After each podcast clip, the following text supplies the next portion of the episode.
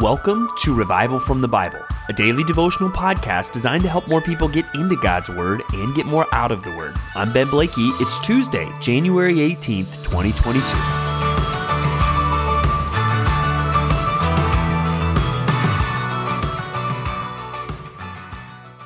Have you ever been in a conversation with somebody who frankly needed to do a lot less talking and a lot more listening? Or maybe, perhaps you on occasion have been that person that needs to do a little less talking and a lot more listening. We're going to see that really in a couple scenarios today as we look at our two different readings uh, in our Revival from the Bible reading plan. Let's start with the Old Testament and the book of Job. Now, in many ways, this should be a day of big anticipation for us as we get to the book of Job. We've had to listen or maybe even suffer through some of the, the conversation, especially from Job's three friends who repeatedly give him bad counsel. And we've seen even Job, uh, not everything he says is perfect, but now we come to somebody that we we can listen to without question. We can affirm everything that is said because God shows up and speaks. And it's interesting, he specifically speaks to Job. It says that he answered Job out of the whirlwind. And look at his first words to Job. Who is this that darkens counsel by words without knowledge? Dress for action like a man I will question you and you make it known to me. I mean, those are pretty strong words that God uses there uh, to speak to Job. I mean, saying, hey, Job, get dressed and listen up, and I'm going to ask you some questions, and, and you let me know. Uh, God comes in pretty strong here. And, and I think it's so important for us to listen to that because many times when we suffer in this life, we start talking. And obviously, there's an appropriateness to that, pouring out our hearts to God, lifting up our concerns to God. We are supposed to do that. But we have seen, I think, Job even uh, cross the line to some extent where he's questioning God and, and wanting to argue with God or make his case to God. And again, while we should not stand in condemnation of Job, he, his example uh, certainly outshines ours. We have to admit there are moments in our lives where we start complaining or we start questioning God or we start um, really trying to argue with God and, and really say how our plan for our lives is better than His. And that's where we need to listen to these words of God saying, Hey, Job, get dressed and listen to what I'm going to say and answer these questions if you can. And then we get into the questions, and it starts just so strong. Verse 4 Where were you when I laid the foundation of the earth? Tell me, if you have understanding, who determined its measurements? Surely you know. Or who stretched the line upon it? On what were its bases sunk? Or who laid its cornerstone? When the morning stars sang together and all the sons of God shouted for joy. I mean, what, what a strong question. Oh, where were you when I laid the foundations of the earth? And obviously the answer is I was nowhere. I, wasn't around. Um, I, I don't remember those things because I wasn't there. And it's not just creation itself. He gets into the complexity of it all uh, right? Just how intricate the world is. And that's what so much of today's focus is on. So much of it looks at creation.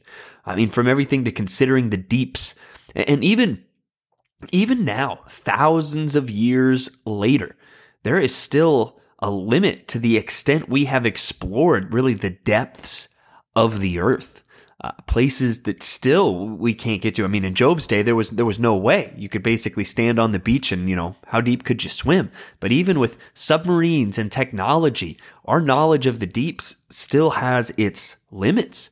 But God knows it all, or even just think of the the heavens and the stars and all that we've learned. But still, all the vastness of the universe and the galaxies. As God says in verse 31, can you bind the chains of the Pleiades or loose the cords of Orion?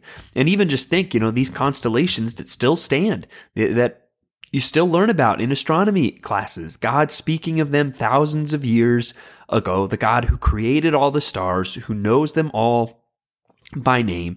And then he gets even into specific animals, speaking of the lions, speaking of horses, hawks, just all these different things. And that's where if we stop and we think about creation, it is amazing. It is intricate. And God designed all of it.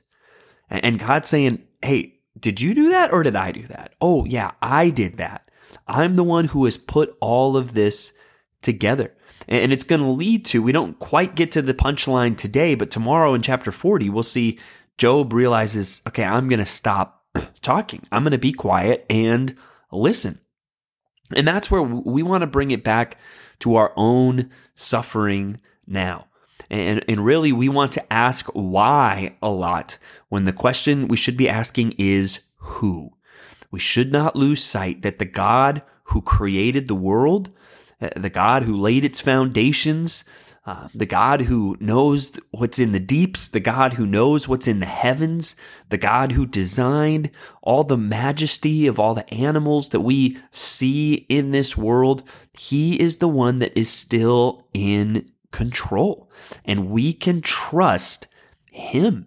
He is sovereign and He has a wisdom that is so far above and beyond us. I mean, you try creating the world, right? It's so intricate. It is so vast. You and I could not even begin to come up with something as intricate and as vast and as amazing as the world in which God created. That's, that's a reminder his wisdom is so far above and beyond ours. And in some of these moments, we need to honestly be quiet and listen to God. Trust him. And for maybe some of you that are going through uh, sorrow, I mean, we have more to the scripture even than this uh, point. We know that if you are a believer, uh, you, you are a child of God. God cares for you. So, on top of all that we're seeing in this, just the power of God and the wisdom of God, we also know the mercy of God. And God might not explain to you why you're going through the trial that you're going, but can you trust Him who he is, his wisdom, his power, his goodness. Can you trust those things today? And that can help us to listen to God instead of speak, seeking to talk back to him. Such a powerful and amazing ending to the book of Job. Uh, next, we go to John chapter 4 in the New Testament, where we're going to look at verses 1 through 42 and really read the episode of Jesus and the woman at the well. And here's another woman who was talking a lot, asking a lot of questions when what she needed to do. And thankfully, what she ended up doing was listening to Jesus. Uh, you're probably familiar with the story. He offers her living water, but she clearly does not understand what he is talking about.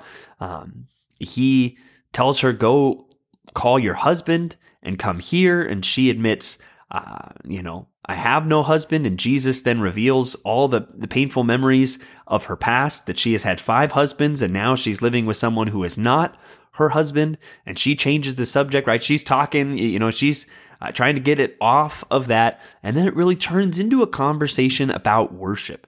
And I think there's a lot in this chapter that comes back to that idea of satisfaction, even just that image of living water uh, a, a, spring, you know, flowing constantly. And Jesus saying we can have one of those in our souls. Well, how, how do we get that? And it's actually connected. It might seem like the Samaritan woman is trying to change the subject, but really, uh, she's getting right to the point because it's about worship. Jesus says, I'm looking for people to worship in spirit and in truth. And that is the path to really the satisfaction of our souls. You want to have living water inside of you? Worship Jesus Christ. Worship Him in spirit and in truth. There's nothing in the world that can satisfy uh, like him. It's only in worshiping him. And that's where, again, we almost want to twist that sometimes and make it about us. Oh, all the satisfaction I can get. No, we find satisfaction when we make it not about us, but when we make it about Jesus. And so we see real satisfaction is going to come from knowing Jesus, listening to Jesus. Real satisfaction is going to come from worshiping Jesus. And also real satisfaction will come from serving. And that's even the example that Jesus sets. I love when uh, the disciples return and they had gotten him food and he says, I had food to eat that you do not know about. And they're like, what? Did, did somebody bring him food? But Jesus says, My food is to do the will of him who sent me and to accomplish his work. Jesus gets satisfaction out of serving his Father and accomplishing his mission. Uh, what about you? Is there a sense of satisfaction in serving God? Um, being a part of the church, what, what he is doing in the world right now. And that's where, you know, we have to really say if that's not true, that's a sign that our focus is more on ourselves and we will not experience that satisfaction, that living water that Jesus promises because we're not really all about worshiping Him. Worshiping Christ and serving Him go hand in hand. You can't truly do one uh, without the other. But all that really comes again from listening to Jesus, listening to what he has to say, admitting as he reveals to this woman that he is the Messiah and worshiping him ourselves. That's also another interesting thing. Uh, so many times in this gospel, you'll see Jesus not give a super direct answer. And there's wise reasons why he does that because the Pharisees are trying to pin him on different things. But to this Samaritan woman, he comes right out and says, I who speak to you am he. I am the Messiah. I am the Christ who was foretold and who is coming. So today, let's listen to God. And I hope that maybe you can spend some time even just praying and thinking through those words of Job. And no matter what you're going through in life, just spend some time being quiet and really praising God for his power and his wisdom. And through your quietness, admitting that he is sovereign, he is in control, and you are not. And also that we would listen to the words of Christ and, and really through worshiping him, obtain the promise of this living water and satisfaction that only Jesus can provide. Thanks for digging into God's Word with me today on Revival from the Bible. For more resources, check out revivalfromthebible.com. To learn more about Compass Bible Church Treasure Valley, go to compassbible.tv. The grace of our Lord Jesus Christ be with you.